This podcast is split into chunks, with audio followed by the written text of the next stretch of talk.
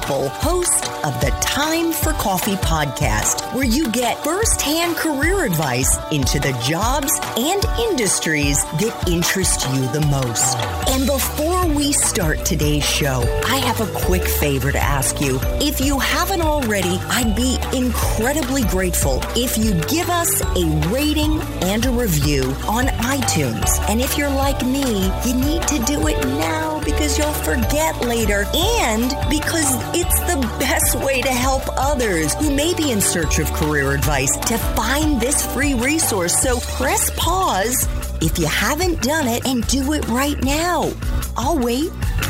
Thanks so much and enjoy today's show. Hey there, Java Junkies. Welcome to another K-Cup mini episode of Time for Coffee. By the way, K-Cups come in three sizes, single, double, and triple shots, or roughly one minute, five minutes, or ten minutes in length. So if you don't have time to throw back an entire caffeinated career conversation, these K-Cup mini episodes of T four C can give you a quick caffeinated fix, whether you're on the go or you only have a few minutes to binge. So grab your mug and take a chug, because it's time for a caffeinated career triple shot K-Cup with my guest, Sam Levin. As you know, I was a journalist for twenty years. Yeah.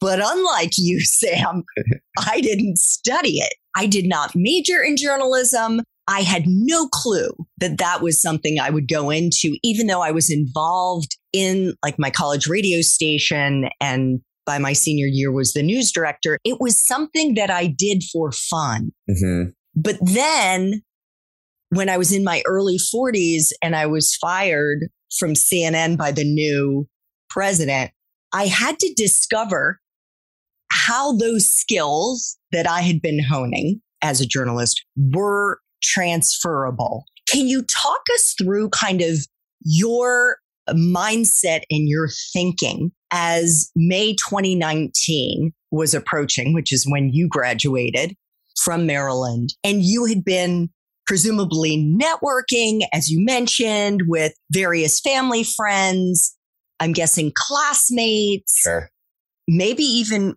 beyond that, and how you were thinking about the skills that you had, if you were at all.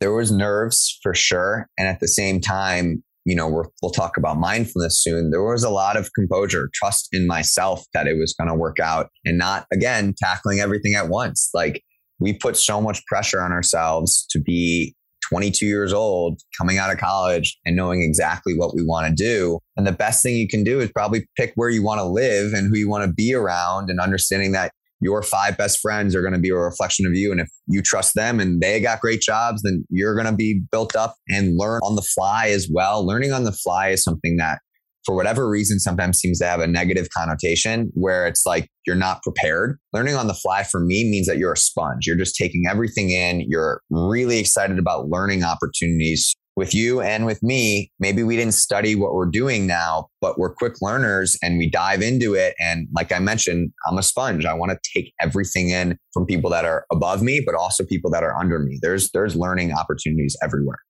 Speaking of learning opportunities, while you were an undergrad, mm-hmm. you had four internships, which is pretty incredible. Yeah. And they ran the gamut from working on a philanthropic broadcast content to working as a content creation intern at a venture-backed startup. Mm-hmm. It was a Hispanic digital media company. Mm-hmm. How did you get these internships, Sam? And were you deliberate in choosing the type of industry or the type of company that you wanted to work in? Or were you just like, who's going to hire me? Looking back now, it's funny because I love working with kids, and obviously I speak Spanish now. And so it's almost like I had it mapped out. I didn't. Ryan Seacrest Studios was my favorite internship ever. I mean, working with kids, understanding the sensitivity behind actually being at a news channel in a hospital that only airs through the hospital was impactful. It made me understand that there's a level of impact that you can have as an employee of something when you r- make real connections with your audience. And our audience was the kids in the hospital that for an hour in their day was their favorite time of the day to work with us and to make funny news programs that aired through the hospital. And one kid felt like he was famous in the hospital because he had a building toy show and all that. So I really appreciated Ryan Seacrest Studios for helping me learn journalism, and I checked the boxes of what the journalism school was looking for, but really it was working with kids, which I love to do. The rest of it is really milking connections. My stepmom works for iHeartRadio. She's on T V and radio in Chicago. That was that iHeart position. And then my uncle Doug and my aunt from Tijuana, they started Me Too. So that's where I moved into Me Too. I did an internship there for the summer. Those two were really connection based. I'll say the negative side of it was that I didn't feel like I was earning the positions or on a day-to-day. I was mostly learning as much as possible and floating around, but it wasn't as much of like a, a grind of a position where I felt like, wow, I'm really confident in my role here. I was just learning about the business, which probably helped a lot. But at the time I felt still a lot of nerves about my career. What am I good at? And it wasn't necessarily like specific. Do you feel like doing that variety of job functions at those mm-hmm. different companies helped you to sort of rule out maybe things you didn't want to do, less so about what you did, but you were at least filtering out the kinds of things that maybe weren't a good fit? A hundred percent. I mean, before those internship opportunities, I might have taken a job at another company and been like, wow, this is awesome. I got offered a job from iHeart out of college. And it was something that I actually passed on because I thought that I'd already kind of seen what that world was because of the internship.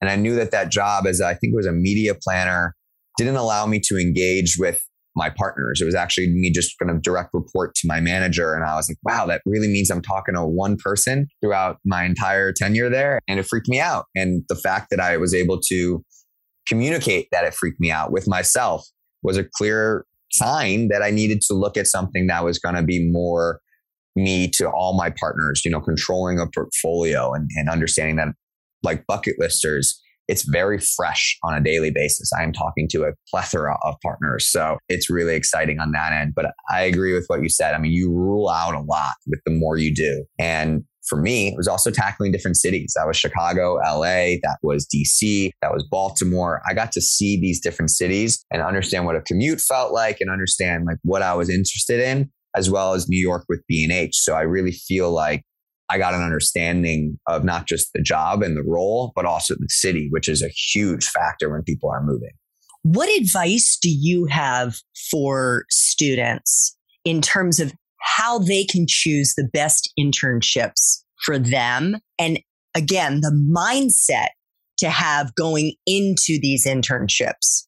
Yeah, I mean, the mindset has to be open chalkboard, like just take in so much information, go above and beyond in terms of not necessarily the work that you put in during the day, but out a lot of thinking, a lot of brainstorming, and max creativity, I would say, isn't really important. So if bringing in ideas, or one thing I did at Me Too is I actually had to pitch sometimes, and it was just like me in a room and I would pitch. And I don't know if they were really taking my advice or my uncle was putting me in the position, but it got me comfortable with speaking in front of people. And that was really important, whether it's an interview and it's one-on-one or it's talking to a team. Feeling confident about yourself is going to be your number one driver and something that actually exudes. People exude confidence. So as you're jumping in to, you know, your next interview or looking at your next internship, feeling confident, even if you don't have the skills, you have the personality or you have the charisma or you have the desire to learn, which is a skill set to dive in. And, and that's probably going to be your number one trait of success at this time when you don't have a specific skill set. No one's really expecting you to know the ins and outs of an industry when you're twenty-two years old. Absolutely. And again, I think a lot of students discount all of the skills they do have, mm-hmm. even if it's in a particular major. When you start taking inventory of your technical skills, like yeah. your writing, your verbal communications, your analytical skills, your creativity, your interpersonal team building, whatever it is, like yeah. all of these are transferable into all kinds of different job functions. There you go. And so if a resume is giving you difficulty or struggle or stress, get it out there, but don't worry too much about your resume, because it is these non-resume transferable skills that when you're in a room with somebody, the resume kind of gets put aside. They look at it, but the resume is actually something that just gets you in the door. They want to hear who you are. And what I appreciate about the Bucket Listers interview process was that was really what it was. They wanted to see my photos from my travel trip to Sedona. They wanted to see that I was someone that was constantly on the move, but really understood markets and understood population and demographics and things like that, rather than that I knew what Ticketmaster was and how, how ticketing worked. It wasn't about that. It was about who I was. Thanks for tuning in to this K-Cup mini episode of Time for Coffee. If you want to listen to our entire caffeinated career conversation, please check out the show notes for this episode. Thanks so much for listening to this latest episode of T four C.